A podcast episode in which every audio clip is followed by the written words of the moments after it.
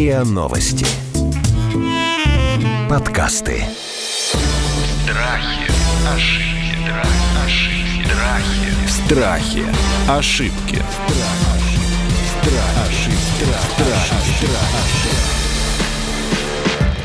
Здравствуйте, это подкаст «Страхи и ошибки». В этом сезоне мы говорим о страхах, заблуждениях, об ошибках. Сегодня будем разбирать ошибку очень-очень-очень такую всепоколенческую, что ли.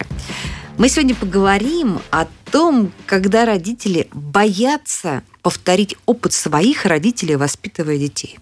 Вот просто иррационально, знаете, вот все что угодно, но только не так, как со мной обходились папа и мама, даже если все было, в принципе, благополучно. И вот давайте мы эту ситуацию поразбираем с врачом-психиатром Павлом Алфимовым, клиническим психологом, действительно членом Европейской ассоциации транзактного анализа Татьяной Ведешкиной. Здрасте, коллеги. Здравствуйте. Здравствуйте. А что это вообще вот такое, когда взрослые люди прямо на каком-то там глубокой такой внутренней интенции, вот все что угодно, только не как мои родители. Это сепарация какая-то непройденная? Или это какой-то инфантилизм? Или это что? Или какое-то несчастное детство? С чем это связано обычно? С психологической точки зрения, в первую очередь, с сепарацией. Вот вы верно заметили. И, наверное, здесь нужно начать, в принципе, с того, что такое страх. Страх любой абсолютно, потому что у любого страха есть приспособительная функция. У нас чувства не появляются просто так из ниоткуда. И у страха приспособительная функция такая, что он нас защищает от каких-то нежелательных последствий в будущем. Поэтому мы боимся, в общем-то, за то, что наши дети в будущем будут какие-то не такие или им будет, к примеру, так же, как нам. А нам иногда бывает больно, несчастно и так далее. То есть мы как бы себя, э, себя маленького там находим и пытаемся оградить таким образом, да, от, э, а, мы от родительского опыта. действительно часто находим в этом себя маленького, и еще чаще это связано, как вы заметили, с отсутствием сепарации от родителей собственных. Слушайте, ну вот мне кажется, что это такой немножко, ну как сказать, с плеча, что ли, да, потому что, ну, я рассуждаю по-другому. Ну вот я вырос, вроде нормальный человек, да, но не может же быть там, даже там, если там как-то травмирован, ну, в средней семье, но не может же быть угу. так, что все, что родители делали со мной, было плохо, там, начиная с гигиены и заканчивая там какими-то там секциями, воспитаниями. И когда вот появляется это в форме протеста, то, мне кажется, здесь гораздо больше рисков, да, что ты вот как бы на зло это сделать. Меня не отдавали, не знаю, на профессиональные лыжи горные, потому что боялись, что там я, не знаю, разобьюсь, или потому что это дорого. А я вот костьми лягу, отдам своего ребенка просто для того, чтобы доказать что своим родителям. Так это происходит, Павел? Или я прям что-то начинаю сразу осуждать, не разобравшись? Не, я думаю, что это частный пример. Я приведу, вот, может быть, распространенный пример, как это бывает, когда есть э, гиперконтролирующие родители, когда эм, ну, ребенок по факту не имеет возможности э, сформировать свои собственные убеждения, как-то эмоционально созреть, когда он э, живет так, если угодно, под куполом. И, естественно, родители делают это из благих побуждений. Это их соответствует их установкам, да, что вот нужно следить, чтобы он там до 25 лет там, ходил в глаженных рубашках, поступил в тот вуз, который они выбрали, потом защитил диссертацию и так далее. И э, это, конечно, приводит к проблемам во взрослой жизни. Вот эта нехватка автономности, нехватка опыта социального взаимодействия, встраивания в иерархию в коллективах. Люди вырастают такими невротичными, перфекционистами. И э, часто имеют внутренние конфликты. И вот пример реализации такого внутреннего конфликта, когда уже во взрослом состоянии человек пытается применить совершенно другую модель. Да? Он, казалось бы, семья нормально, благополучна, но ребенок, вот тебе 15 лет, давай пить с тобой пиво на лавочке вместе, ты уже взрослый. Или ну, тебе там месячные начались, садись, я тебе расскажу, как нужно правильно, например, выбирать половых партнеров. Нет, это отличный разговор вообще в целом. Хороший, но если он исходит из такой противоречивой какой-то позиции, да, что вот на зло, если угодно, своим родителям, наверное, до добра не доводит. Тоже не сбалансировано. Какие вещи не нужно точно повторять? Вот что должны родители для себя сказать? Я не буду это делать, потому что так делали мои родители, и я не хочу это повторять. Но я, например, точно знаю, например, чтобы я бы, наверное, я бы не перекармливала своего ребенка. Я все равно, кстати, своего ребенка перекармливала. А сейчас бы я поняла. Я бы, например, его не перекармливала. Ну, мы очень много, ну, часто говорим об этом. Хороший пример, на самом деле. Или, например, перекармливать и при этом одновременно формировать неправильное отношение к своему телу, говорить «ты жирненький», например, все время. Или, например, ну, физические наказания. Да, да? да. Моя точка зрения, э, я очень остро отношусь к нарушениям прав несовершеннолетних. Я считаю, что недопустимая вещь, которую точно нельзя повторять, это любые формы насилия систематического. Это... Включая оскорбления. Конечно, конечно. И отсутствие какого-то базового ну, уважительного отношения. Да? Потому что ну, считается нормой, что к ребенку относиться можно пренебрежительно к его потребностям, к его вопросам, к его дискомфорту. Ну, же ребенок, чего с него взять? Мне лучше, мне виднее. Это слова родителя. А, и вот эти две вещи, это уважение, даже в каких-то простых вещах, и отсутствие насилия. Вот это надо обеспечить. Все остальное, наверное, это уже нюансы этих двух. Вот легко вы сказали, надо обеспечить. Теперь скажите мне, если сам человек, нынешний родитель, вырос на том, что в, семье его, там, так сказать, любая неправота решалась через наказание, унижение, оскорбление, ну просто потому что, возможно, его родители так воспитывали. Откуда ему взять-то другую модель поведения? Ведь, понимаете, когда читаешь там, вот я там шлепнула своего ребенка, потому что я уже просто не могла, меня трясло, угу. да, вот, ну, когда на, на форумах кающейся матери об этом говорят. И ну ее не научили по-другому. И что получается? Получается, протест есть, да, навыков нет. Как быть? Нет навыков реагировать, там, не знаю, на кризис трех лет или там на подростковый, mm там, 12 лет, эти вот самые такие противные, да, когда ребенок начинает там говорить довольно больные вещи, болезненные вещи mm для родителей. А родитель не умеет. Он знает, как ему было больно, а как надо, чтобы не больно, он не знает. Что делать? Навыки формируются. Ну, любые, как, любые навыки а формируются. Где, где их взять, если а. из семьи не было вытащено? Но тут вопрос, насколько человек вообще сталкивается с некоторым дискомфортом и что он с ним делает. Потому что если человек просто от того, что ему дискомфортно, к примеру, он пишет на форуме, и при этом дальше это никуда не идет, то, конечно, ему и нет куда будет взяться новым навыком. А если человек, к примеру, будет ознакомливаться с какой-то литературой, может быть, даже обратиться к специалисту. Ну, не верю я в эти общие слова, извините, что перебиваю, ознакомливаться с литературой и обратиться к специалисту. Но я, я в это не верю, да. Вот что, он сядет, прочитает литературу и что? А, а можете сказать какие-то, не знаю, там, пять приемов, да? Вот давайте пойдем с самого распространенного, что люди не хотят повторять, да? Что, наверное, ну, наверное, прав Павел, да, самое распространенное, не хочу насилия навыки какие? Как справиться с гневом, с раздражительностью, угу. и как все-таки ребенку, который не знаю, сорвался со всех катушек, да, потерял всякий там контакт. Ну, мы все знаем, такие бывают такие периоды в возрасте, как до него достучаться. Давайте прям практическими советами. У меня один есть пока. Ну, давайте. Татьяна нам расскажет еще, может, еще Хорошо, придумаю. давайте. Меня научили э, друзья-психотерапевты, э, что родитель должен быть как матрас. Он должен быть мягким, но при этом создавать очерченные границы, упругим. Вот, то есть ты, соответственно, ребенок может удариться об матрас, ему будет не больно, он его не пробьет, скажем так. То есть это такая а, иллюстрация. Есть, Папа, ты неудачник. Вы вообще, вы устаревшее поколение. Мое а, почтение. Хороший пример, яркий. Сложно представить себе в этой ситуации матрасом. И тут этот папа вспоминает, что когда да. он такой ляпнул своему папе, да, папа достал ремень из штанов, да, хм. и вот дальше началась вся вот эта вот катастрофа, которая там вылезла в какие-то взрослые комплексы и прочее. Сложно представить себе ситуацию, в которой условно здоровый ребенок с пустого места начинает вот такие карикатурные насильственные действия в отношении своих родителей, если он если у них в семье это не принято, с чего вдруг он так будет делать? Нет, я понимаю, что бывает разное. Представим себе какую-нибудь э, сферическую, счастливую семью бюргеров с золотым э, ретривером, да, с э, упаковки молока. Все белозубые, красивые, блондины, голубоглазые. И, соответственно, вдруг мальчик стоит и говорит, ты неудачник, ты старая, толстая, никому уже не нужная тебе там и так далее. Итак, я вас всех ненавижу, до свидания. Пойду покурю травы, например. Но это, наверное, вряд ли. Вряд ли. Все-таки, если вы ребенок постоянно То есть получает... это значит, что родители уже где-то повторили ту модель, которая э, Конечно. была не очень успешной, которую применяли по отношению да. к ним, да? То есть тут здесь же поздно пить боржоми. Да, да почему же поздно? Назад. Вот это конкретный пример э, острой такой инвалидации, когда ты просто в лоб используешь самые жесткие приемы в коммуникации. Ребенок по-другому не умеет, да? Он использует это обесценивание.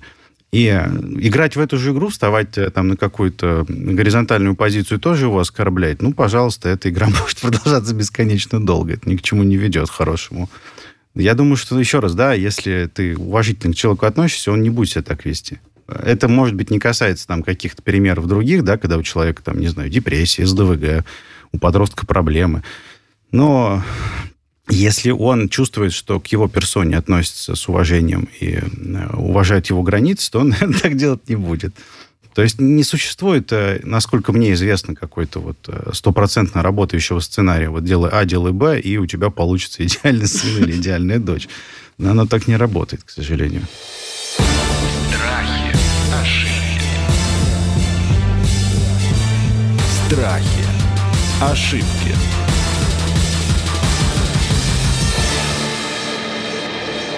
Когда вот эта вот попытка уйти от э, модели, которые применяли поведение применяли мама или папа, становится деструктивной. Вот как, как для себя понять? Вот здесь я не хочу повторять, потому что это были ошибки, а здесь не хочу повторять просто потому, что я не, не отсепарировался, и у меня просто внутри все еще детский протест. Вот как нужно себя там список какой-то написать, не знаю, что, что вопрос себе задать.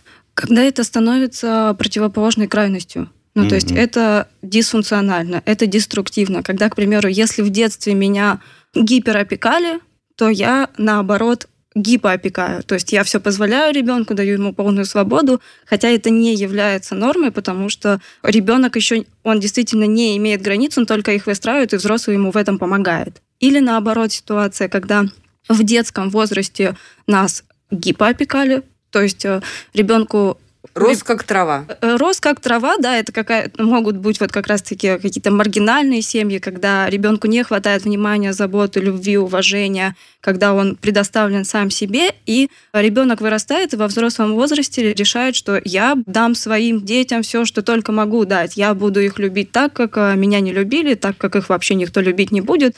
И все будет прекрасно, и это тоже играет такую злую шутку, потому что как раз-таки это и приводит э, к отсутствию сепарации во взрослом возрасте, потому что ребенку не дают там возможности быть самостоятельным. И у меня даже сейчас рождается такая ассоциация с отсутствием, с непрохождением сепарации. Вот вы уже говорили про кризис трех лет. Это такой первый этап сепарации. Он говорит, я сам, и ну, дальше будет больше говорить, я сам, и брать на себя ответственности.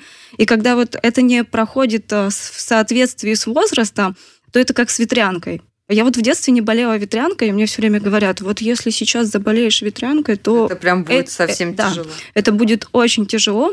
И я могу сказать по опыту работы со взрослыми людьми, что те, кто не сепарировались вовремя, вот им это прям очень тяжело. Вот ребенку и в три года тяжело сепарироваться от мамы. Он там кричит, он уже хочет сам, но в то же время еще не может что-то делать сам. Ему это тяжело дается, поэтому это вот такой яркий период. А во взрослом возрасте это прям вот э, полная трагедия, потому что там уже не получается нормально выстроить взаимоотношения, там не получается нормально реализовываться и так далее, и поэтому это такой более долгий, длительный процесс, и протекает он гораздо сложнее. Возвращаясь к нашей теме угу. повторения ошибок, приведу вам пример из жизни, который как раз очень хорошо показывает, когда это вот это слишком, да, угу. то, о чем вы говорите. Мальчик рос э, в творческой семье, и когда этот мужчина он вспоминает свое детство, он говорит, знаешь, говорит, я все время приходила из школы, и у меня был в голове график, кому я сегодня пойду пообедать, потому что, говорит, родители творческие, у нас дома никогда не было еды нормальной, ну, кроме когда гости собирались там, типа, раз в месяц. Вот, поэтому я, говорит, всегда после школы у меня был график, кому вот под, какими предлогами прийти, просто ну, пообедать нормально. Значит, чем это закончилось? Человек, э, ну, прекрасно вырос, на самом деле, человек, э, женился и так далее. Вот у них дома теперь э, довольно часто бывает напряжение, потому что он от жены требует, чтобы холодильник был забит готовой едой. То есть это становится, она, мои друзья, она говорит, я просто уже, мне надоело выбрасывать еду, потому что мы столько не съедаем, сколько ему надо, чтобы было в холодильнике наготовлено, чтобы дети просто вот имели такой вот выбор, приходя после школы поесть, просто мы это не съедаем, а у него это вот на уровне вот такой фиксации. Вот делает, чтобы прям не так, как у родителей это было. Угу. Вот э, в трансактном анализе есть такое понятие, как сценарий. Это какой-то такой жизненный путь, который мы считается, что пишем еще в детстве. И вот есть такое понятие, как сценарий, есть такое понятие, как контрсценарий. И мы придерживаемся либо сценария, либо контрсценария. И то, и другое не является свободой. Ух ты, как интересно. Давайте об этом поговорим. Если мы, в общем-то, какие-то выбрали модели поведения родителей и придержимся их, то мы, в принципе, в сценарии. Ну, то есть, Такой- например, получить высшее образование, там в субботу всем пойти, не знаю, куда, в баню, да? Не Воскре- иметь, к примеру, дома еды, потому что это было нормой в моем детстве. Мгм. А вот то, Или что вы описали, кошек, а то, что вы например. описали, это контрсценарий. Это когда я по-любому сделаю не так, как было в моей семье, потому что это мне а, приносило какой-то дискомфорт. И вот когда мы выбираем какие-то крайности, я сегодня прям очень много говорим именно про крайности, что Мгм, крайности это не очень ок. И когда мы выбираем крайности, то это э, лишает нас некоторой свободы, потому что свобода в том, что мы можем брать что-то оттуда, а что-то оттуда. То есть, в общем-то, воспитание родителей, нас и наше воспитание детей – это не что-то черно-белое. Вот в случае с наказанием, Мгм. не, не дает мне это покоя, да, в случае с наказаниями, когда ребенок переживал насилие Мгм. и вырос, он не хочет, чтобы было насилие. И вот он говорит, хорошо, я вообще, я слова своим детям не скажу никогда поперек. Я буду с ними договариваться, говорит родитель. Знаю кучу примеров, да, я буду с ними договариваться. А потом договариваться все равно не получается почему-то. А почему? Потому что, опять же, нет навыков, да, нет Мгм. навыков коммуникации. Вот что в этой ситуации все-таки делать? Потому что вот пока все-таки, вот, ну, не, я не знаю, пока получается так, что ты начинаешь все хорошо, красиво, потом ты приходишь в кризис, ты понимаешь, что этот кризис развивается уже очень давно тобой незамеченный, то есть ты бежишь, как вы правильно говорите, от сценария к контрсценарию, да, тебе кажется, что все хорошо, потом ты обнаруживаешь, что это кризис только вот с другой стороны. Потому что твой ребенок бесконтрольный, которому ты никогда не возражал, никогда его не регулировал, ты никогда ему жестко не объясняла, что, не знаю, там, бить по голове мальчика в песочнице совком не нужно, это плохо, да, и так, и, и если ты будешь это делать пятый раз, то мы с тобой больше не пойдем, да, потому что это будет наказание. Он говорит, нет, я не буду своего ребенка наказывать, потом получает вседозволенность. Мгм. А Я точно не за вседозволенность э, для детей и первую очередь э, за последовательность воспитания. Когда мы, к примеру, устанавливаем какие-то рамки, границы, нормы для ребенка, то мы в этом последовательно остаемся. То есть мы не меняем свои решения ежечасно, что сейчас мы что-то позволяем, а потом не позволяем. То есть нужно отрефлексировать, да, Нужно- что, те- что тебе не нравится в родительском опыте. Тебе не нравилось то, что как, тебя, как тебе обидно говорили, что не надо стучать э, совком по голове мальчику, да? Или как тебе обидно, или как тебя ударили по попе, когда ты стучал совком по голове мальчику. Это одно, да? Но ты это убираешь. Но ты должен все равно своему ребенку сказать, не такими словами, да, но жестко, что не надо стучать по голове совком мальчику. Не надо. И ты будешь, наверное, как-то наказан, да? Ну, не оскорбительно. Вот я так это понимаю. Но это же ого какая работа, Павел. Это нужно быть какой внутренней зрелости, да, чтобы э, вот это вот Да я- молодому родителю проговорить с собой. На самом деле смотрю на ситуацию, вот на эти вопросы чуть с большим оптимизмом. Наталья. с Татьяной. На- Ну, потому что на самом деле многие вещи в передаче опыта, в э, презентации ролевой модели ребенку, в установлении границ, они даются интуитивно большинству граждан, просто потому что это часть нашего э, человеческого естества, если угодно. Вот мы так живем. Мы заботимся о потомстве. Так вот сложилось эволюционно. И э, ваш вопрос, да, вот как поменять человека, который не умеет? Он уже взрослый, как ему этому учиться? Но, как верно заметила Татьяна, новый опыт, он появляется в течение жизни. Мы, вот, когда нам 18 исполняемся, мы не, не- не становимся такими на всю жизнь. Масса есть примеров, люди вот год прошел, уже совершенно другие у него установки, другое поведение. 10 лет, 20. Очень динамическая штука наш мозг и наши какие-то паттерны поведения. Поэтому я думаю, что даже взрослый человек может многому научиться. Страхи, ошибки, Страхи. Ошибки.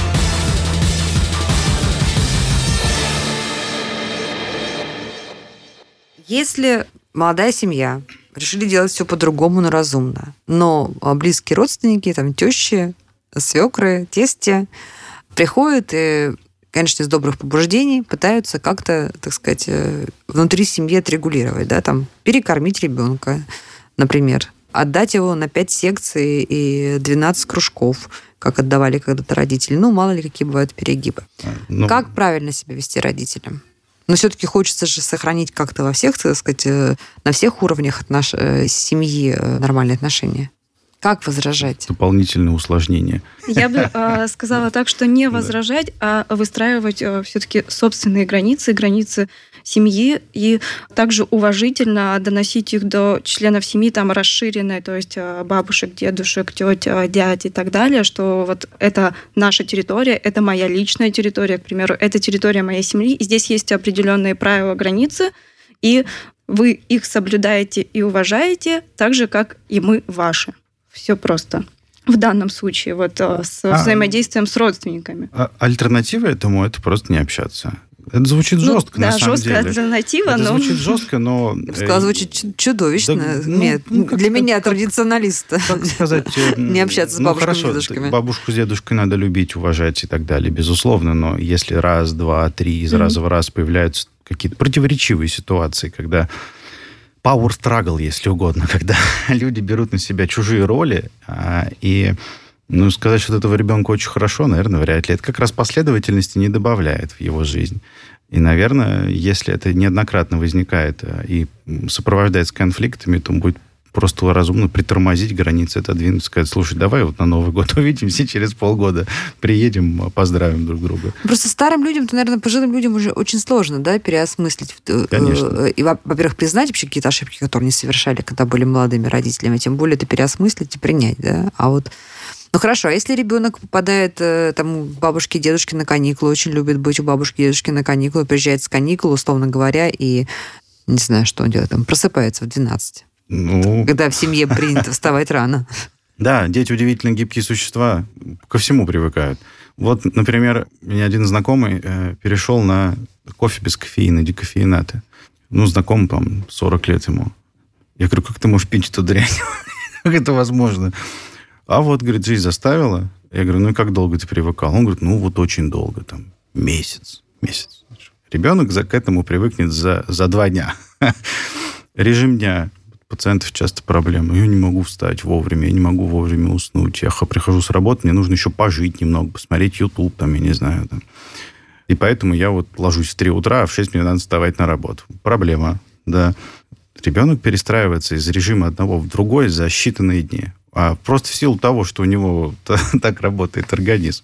Нам с вами нужно две недели для большинства таких переучиваний, а э, детям, наверное, пару дней. И здесь скорее да. больше возникает вопросов и чувства к родителям, к бабушкам и дедушкам, которые вот э, позволяли то, что не принято в семье, чем к самому ребенку, что вот он не выполняет какие-то требования и правила. В общем, поняла, что здесь э, вот этому родителю, так сказать, среднему поколению, который не хочет переносить какой-то сценарий своего детства, то есть сценарий заложен родителям в свою семью, нужно будет принимать, возможно, какие-то радикальные решения, да, и жертвовать вообще, минимизировать взаимоотношения детей и бабушек и дедушек для того, чтобы сценарий не повторить. Я не вижу э, смысла в каких-то радикальных мерах. Очень важный момент, мне кажется, что в первую очередь нужно признать возможность быть не идеальным родителем самому, и а, точно так вот, же признать не, не идеальность а, собственных родителей, угу. не идеализировать, потому что нашим детям не нужны идеальные мама и папа. Им нужны родители, которые будут а, о нем заботиться, будут желать ему все самое лучшее, ну, в пределах, в общем-то, возможного, то, что они могут обеспечить, которые могут его защитить. И это гораздо важнее, чем а, то, что мы стремимся быть идеальными родителями. Так, может быть, тогда вообще надо начинать с себя, да? То есть вот ты понимаешь, что у тебя там, на пороге, там, на заре рождения твоей семьи. Ты еще ребенка не родил, а уже ты декларируешь, да, я никогда не буду воспитывать детей так, как воспитывали мои родители. Может быть, в этот момент, Павел, нам прийти к вам или к Татьяне, такому родителю, до того, как он своими детьми обзавелся? Я на самом деле думаю, что ко мне не надо. Я, конечно, буду рад провести приятную светскую беседу. А вот к Татьяне отличная затея. Мы, кстати, с этого начали разговор, с того, что это очень общие слова, иди к психологу. На самом деле, я думаю, что это отличная рекомендация для многих людей, особенно мы пока не привыкли к тому, что надо вообще работать э, со своей психикой, как-то ну, стараться держать ее в здоровом состоянии. То есть, э, если ты взрослый, и ты чувствуешь, что любые воспоминания из детства тебе причиняют дискомфорт и боль, и тревогу, учащенное сердцебиение, нехватку воздуха, если ты по-прежнему боишься там своего 70-летнего папу, ну, может быть, надо сходить к психологу, поговорить об этом на самом деле. Прежде Это чем хорош, рожать. Прежде чем, ну, скажем, рожать нескольких детей. Ну, по, ну нет, ради бога, рожай, но сходи, поговори. Это полезная информация, она открывает много. Вот кто тень.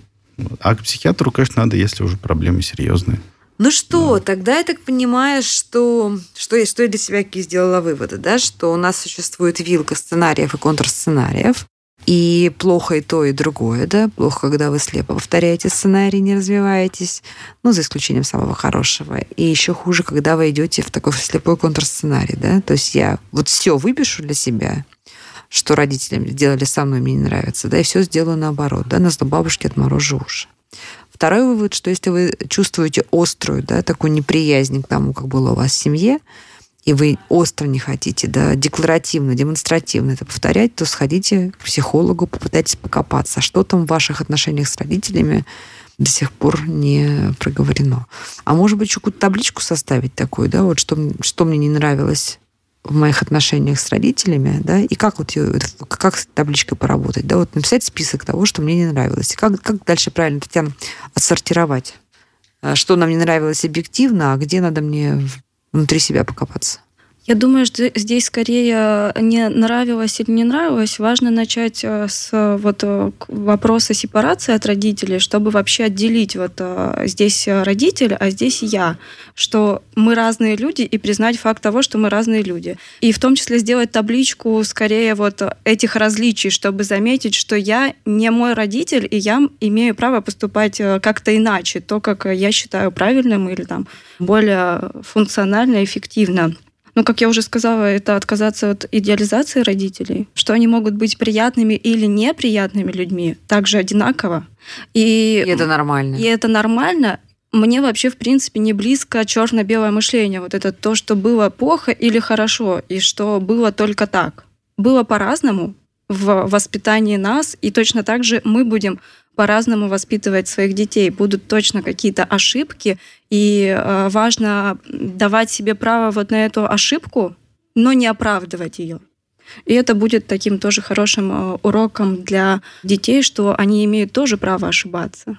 А мне кажется, вот, Павел, как вы думаете, на таком, на, на обывательском уровне, мне кажется, что было бы всем полезно, если человек взрослый перед тем, как вот э, в него появятся свои дети, еще и выпишет те прекрасные вещи, которые, он кажется, были безусловным достижением, позитивом его родителей. Мне кажется, что в любой семье это можно, можно, можно найти, да? Конечно. Ну, люди действительно не черно-белые. Даже какие-то карикатурные примеры мы из детства вспоминаем. Вот мне так мама так сказала, меня так это задело. Но при этом мама, например, всю дорогу вела себя по-другому. Память вообще опасная вещь. Такой синтетический конструкт из воображения, опыта, сновидений. И э, записать это списком – это отличный способ объективизировать что-то, да, вот как-то взвесить. Это не значит, что теперь нужно всем перед рождением ребенка идти к психологу. Нет. Это значит, что... Точно всегда да. есть за что поблагодарить родителей, да. как минимум за то, что нас родили. Да и мы живем. Но это, это просто вот, минимум. Вот мне кажется, и... что да, это, вот это на, на самом деле здоровье, да, когда мы угу. все равно находим позитивное, и всегда, мне кажется, лучше самому развиваться, ну, в данном случае, угу. как родителю развиваться, отталкиваясь от чего-то хорошего. А я вам хочу сказать, может быть, грустный пример в конце приведу, но тем не менее впечатляющий. Когда э, я по, там, в своей жизни сталкиваюсь с детьми социальными сиротами, ну, то есть те дети, у которых, знаете, вот они э, родители алкоголики, наркоманы, бросают их, они вот в это время живут там либо в приюте, либо в приемных семьях. Я всегда, ну, практически в 100% случаев узнаю одну и ту же ситуацию. Если вот эта мама этого ребенка биологическая, которая, возможно, держала его на привязи, там, не кормила его и так далее, появляется в поле зрения ребенка, он всегда к ней позитивно настроен он, вот это чистое сердце, чистый детский разум, даже в такой маме умудряется находить что-то необыкновенно хорошее. И мне кажется, что это какой-то природный защитный механизм. Да?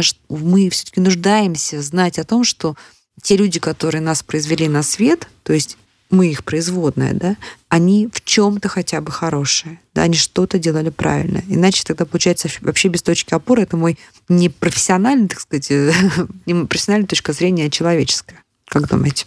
Я поддерживаю, потому что это действительно важно, и это точка опоры, и это точка, которая дает нам возможность, в принципе, как-то развиваться в жизни, э, расти, когда мы можем признать, э, в общем-то, то, что родители тоже были хорошими в чем-то, и Самое главное, что это точка, которая нам позволяет в том числе отделиться немножко от родителей, потому что когда мы признаем, что вот они нам и что-то дали, то мы в том числе таким образом тоже отделяемся, когда можем поблагодарить. Отношения э, становятся совершенно другого качества между родителем и ребенком. М, интересно. Соглашусь. Важно действительно, конечно, во всем искать хорошее, и важно не стать э, человеком, который на всю жизнь покалечен, именно вот не может отпустить, простить и э, во всех своих проблемах винит родителей, которые давным-давно никакого отношения к его проблемам не имеют. Ну что, друзья, Да. мы с вами взяли такую, такую прям, мне кажется, экзистенциальную тему о том, как, что мы берем с собой как родители от своих родителей, от чего мы избегаем, почему не надо действовать, жить на зло, особенно когда вы воспитываете своих детей, почему важно найти то хорошее, эти правильные точки опоры из вашей собственной семьи. Давайте берегите друг друга и храните все ветви, все уровни вашей семьи. Мне кажется, всем от этого будет только хорошо. Это был подкаст «Страхи и ошибки». Мы с врачом-психиатром Павлом Алфимовым и клиническим психологом Татьяной Ведешкиной говорили сегодня о страхе, как бы не повторить тех ошибок, которые делали мои родители. Это подкаст «Страхи и ошибки». Подписывайтесь. Страхи, ошибки, страх, ошибки, страхи. Страхи. Ошибки. Слушайте эпизоды подкаста на сайте ria.ru в приложениях Apple Podcasts, CastBox или SoundStream. Комментируйте и делитесь с друзьями.